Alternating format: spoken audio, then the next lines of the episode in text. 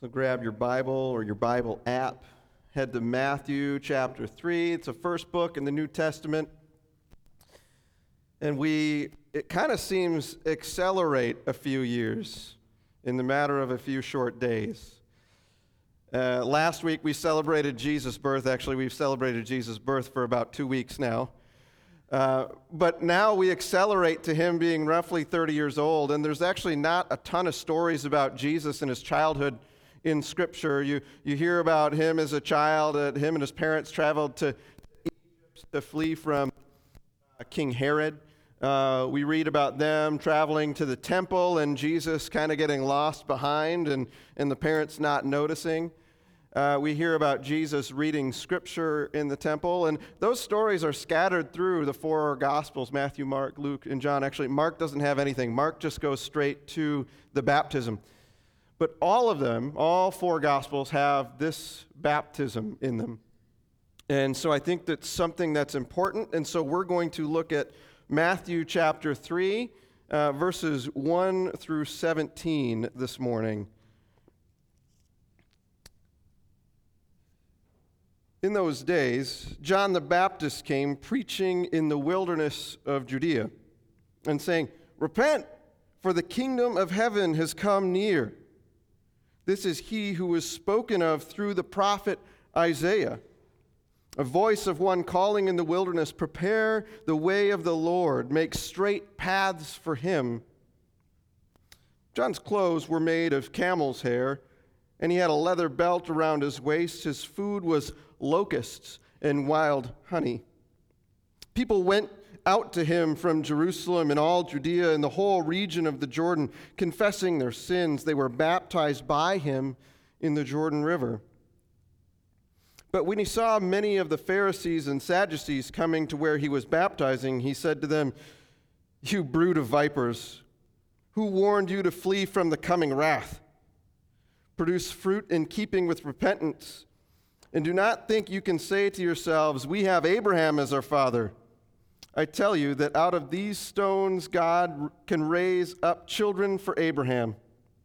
The axe is already at the root of the trees, and every tree that does not produce good fruit will be cut down and thrown into the fire. I baptize you with water for repentance, but after me comes one who is more powerful than I, whose sandals I'm not worthy to carry. He will baptize you with the Holy Spirit and fire. His winnowing fork is in his hand, and he will clear his threshing floor, gathering his wheat into the barn and burning up the chaff with the unquenchable fire. Then Jesus came from Galilee to the Jordan to be baptized by John. But John tried to deter him, saying, I need to be baptized by you, and you come to me? Jesus replied, Let it be so now. It is proper for us to do this to fulfill all righteousness. Then John consented. As soon as Jesus was baptized, he went up out of the water. At that moment, heaven was opened, and he, meaning Jesus, saw the Spirit of God descending like a dove and alighting on him.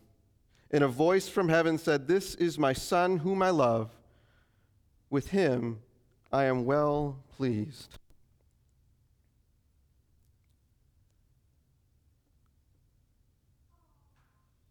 At times, we develop various expectations in our life.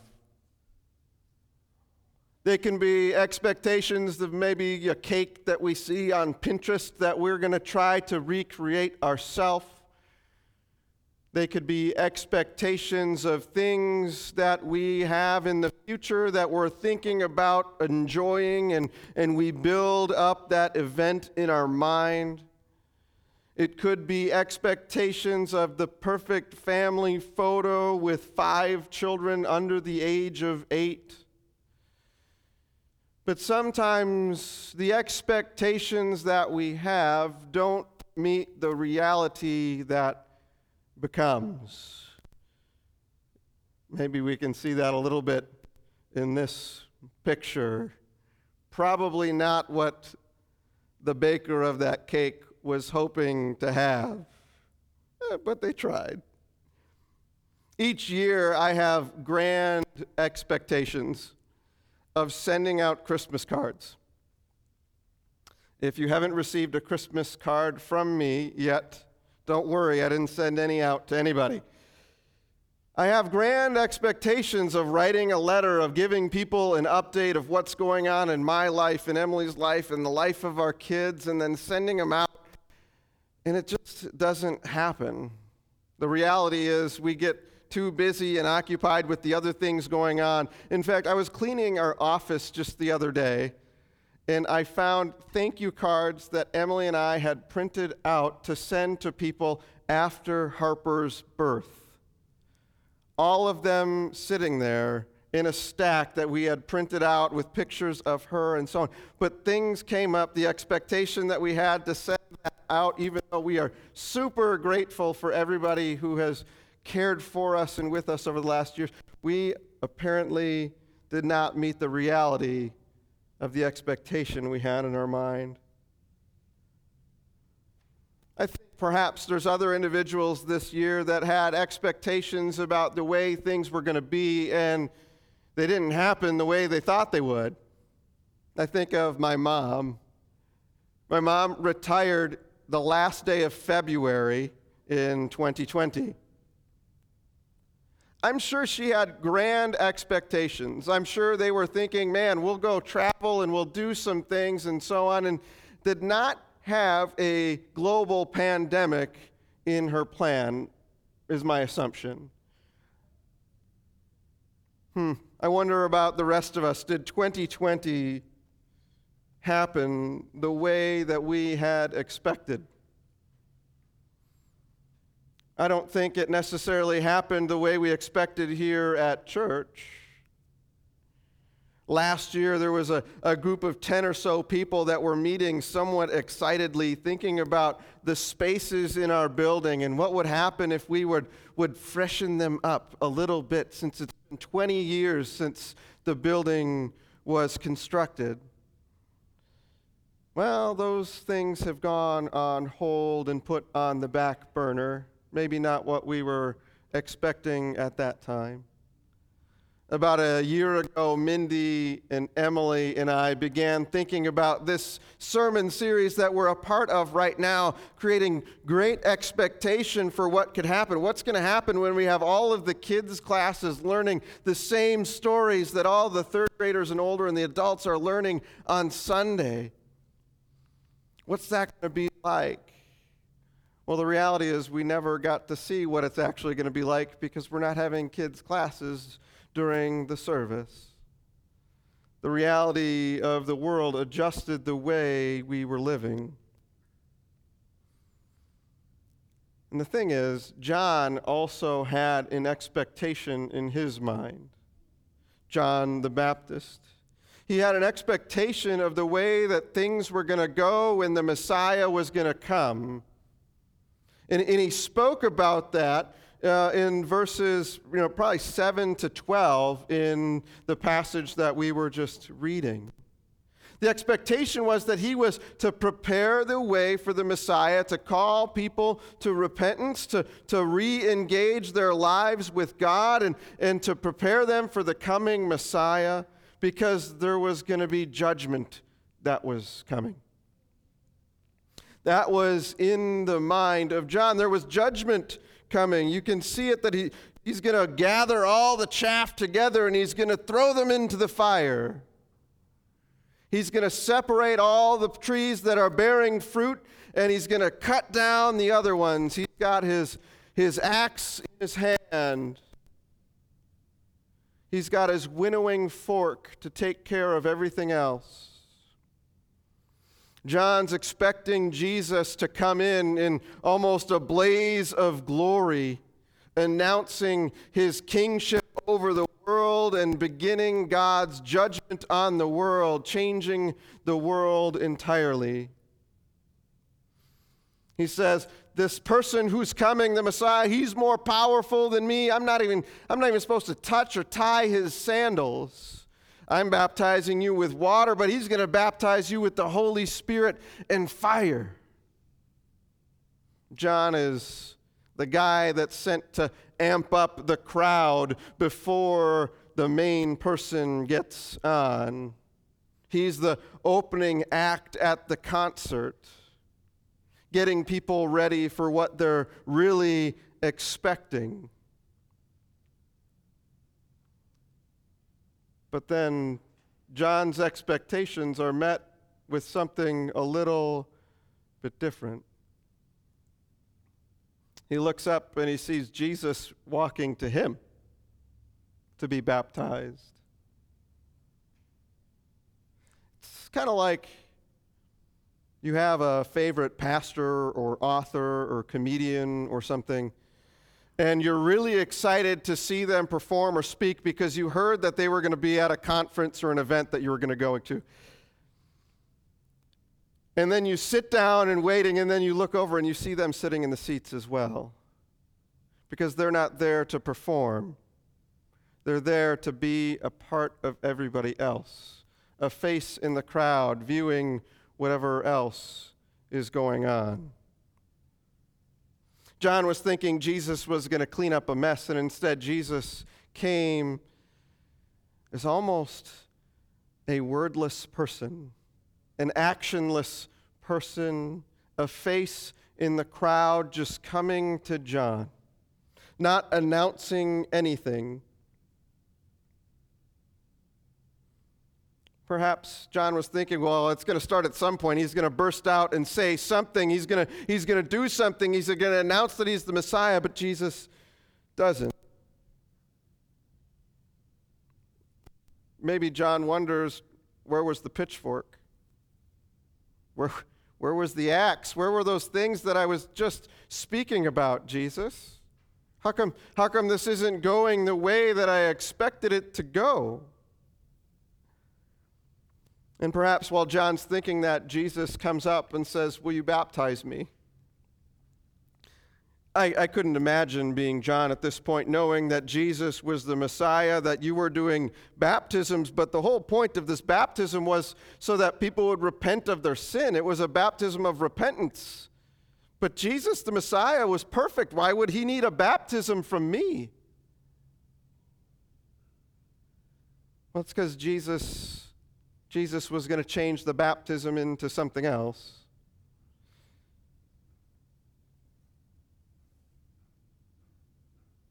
and he insisted on saying, I needed to be baptized by you. And so the sinless Jesus identifies with the sinful humanity.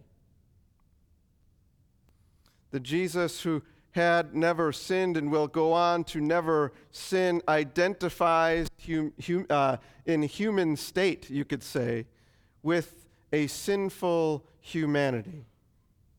Jesus being dipped into the same river that those who will follow and believe in him were dipped into as well.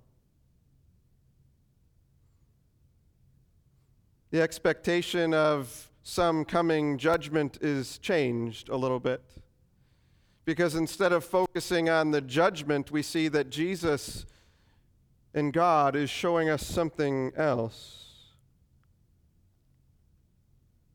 Jesus was submitting to God in the baptism, beginning his ministry. It was almost like an act of ordination upon Jesus. Something that happens at the beginning of pastors' ministries. It happens at the beginning of our elders and deacons that they're ordained for this service. Often laying on of hands and so on is involved. Here in this case, we see Jesus submitting to the laying on of hands of of John submitting to God's authority to be baptized by John, and coming up, we see, or at least we read, it was only Jesus who saw a dove, the Spirit in the form of a dove descending upon Jesus, light showing down upon Jesus, and Jesus hearing the voice of the Father You're my Son the beginning of Jesus' ministry that even he himself spoke of earlier in his childhood when he read from Isaiah 61, verse 1. The Spirit of the sovereign Lord is upon me because the Lord has anointed me to proclaim good news to the poor. He has sent me to bind up the brokenhearted, to proclaim freedom for the captives and release from darkness for the prisoners. Jesus begins his vocation as Christ. Christ just means the anointed one. And here Jesus is anointed for his ministry of reconciliation on the earth. Transforming John's baptism not just to, from a baptism of repentance, but into a baptism in the fulfilling of all righteousness, where people are baptized with the same spirit that Jesus has been given, given the same engine of righteousness, you could say, within themselves. And it's interesting, too, that the Spirit comes in the form of a dove. How come the Spirit didn't come in some warlike shape? A warlike shape of judgment Instead, it comes in a form of a dove, something that we believe symbolizes peace. I think it says something about what Jesus was going to be bringing about. Changing an expectation, changing the expectation of judgment coming to one of peace coming, bringing about grace removing that warlike, vindictive spirit from our minds, perhaps, and causing us to see the reality of who Jesus is and what he lives for. And then, just like that, Jesus comes as this almost nameless face in the crowd to be baptized by John. He's baptized, he sees the Spirit come down upon him, he hears the voice, and then he leaves. A nameless, faceless person just leaving. No announcement of what was happening. He, he leaves. The Spirit drives him away. Elvis has left the building right? That's the phrase that people would use to tell the crowd, Elvis isn't here, why don't you just disperse, whatever. This means there's nothing great that's going to happen anymore. He left. And it's interesting that Jesus just leaves. He gets baptized and he just leaves. And just put yourself in John's shoes for a moment. You have been preaching and preparing the way for Jesus to come. There has been this expectation that the Messiah is going to come and it's going to be great and it's going to be grand. And you see him, he comes to you, he, some reason, wants to be baptized by you. And then he all of a sudden just walks out into the desert. I wonder what John experienced the rest of the day as he was, was with all the others who came to be baptized by him was he slightly in a daze, wondering what happened when the Messiah just came and left and he continues baptizing those around him? Does he think, well, maybe my expectations were wrong. Maybe I, I heard the Lord wrong when he told me to send this message, to preach this message of who is going to come. Maybe he wonders why, why Jesus didn't open his mouth and speak to the crowd and, and begin things right there and then. It would seem that Jesus' appearance shattered the expectations of John of what the kingdom, the new kingdom, was going to look like. And maybe it too sometimes wrecks our expectations. It's interesting how our expectations of God's kingdom are formed. Yes, it's from Scripture too, but it's also how we've been taught about Scripture. What we know about kingdoms are affected by what we know about the kingdoms of the world. What's going on in the time periods that we live. And, and out of all these things, the, the history and experiences that we have and scripture that we read, we begin forming our opinion of what the kingdom looks like, perhaps an expectation of what the kingdom looks like and what it doesn't.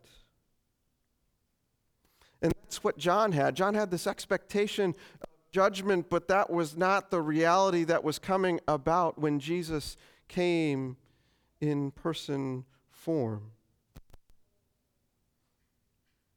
Instead, instead of humanity paying the price, which was what was expected, instead, it was Jesus who paid the price of the entire humanity.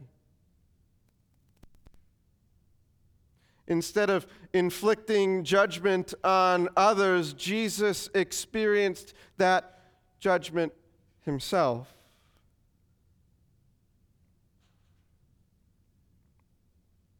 And then he extended peace. He gave reconciliation between humanity and God.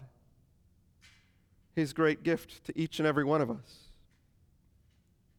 You know, I'm sure John had many expectations, and, and one of them, though, came true. John had, had said in verse 13 of the chapter we just read that, that he was going to baptize with the Holy Spirit and fire and true. That, that would come to pass. Because it would be the command that Jesus would give to his people. The first word Jesus spoke in his ministry is, is words the saying that he wants baptism from John, and the last words that Jesus speak is saying that his followers need to go on and baptize others to teach them all the things that Jesus has commanded. It's a beautiful gift people endowed with the engine of righteousness to live lives for God rather than, than for themselves. It makes me wonder how do we respond to that? How do we respond as we remember the baptism that we've received? The purification that we've been given through Jesus? Do we go through our lives in a daze like John, perhaps, saying, Well, this isn't what I expected, and just living life day after day, not really realizing what happened, the significance of what took place. Do we maybe try to convince God we need something else when those expectations don't meet our reality? Do we just try and say, yes, let's take this wonderful word and, and what God has given us and stack it in our brain as intellectual properties, and wow, I'm so glad I know that? I don't think it can stop there, though. If we believe in Christ, we can't just stop at, wow, I know him to be my Savior. That's so great. Let's eat some cake. We, we don't stop with just an intellectual assent. Instead, Jesus pushes us to something else. He pushes us to arise something within us by way of that Spirit. Arise a love, a grace, a compassion, mercy upon other individuals people in the same situations as us, but people in different situations as us as well.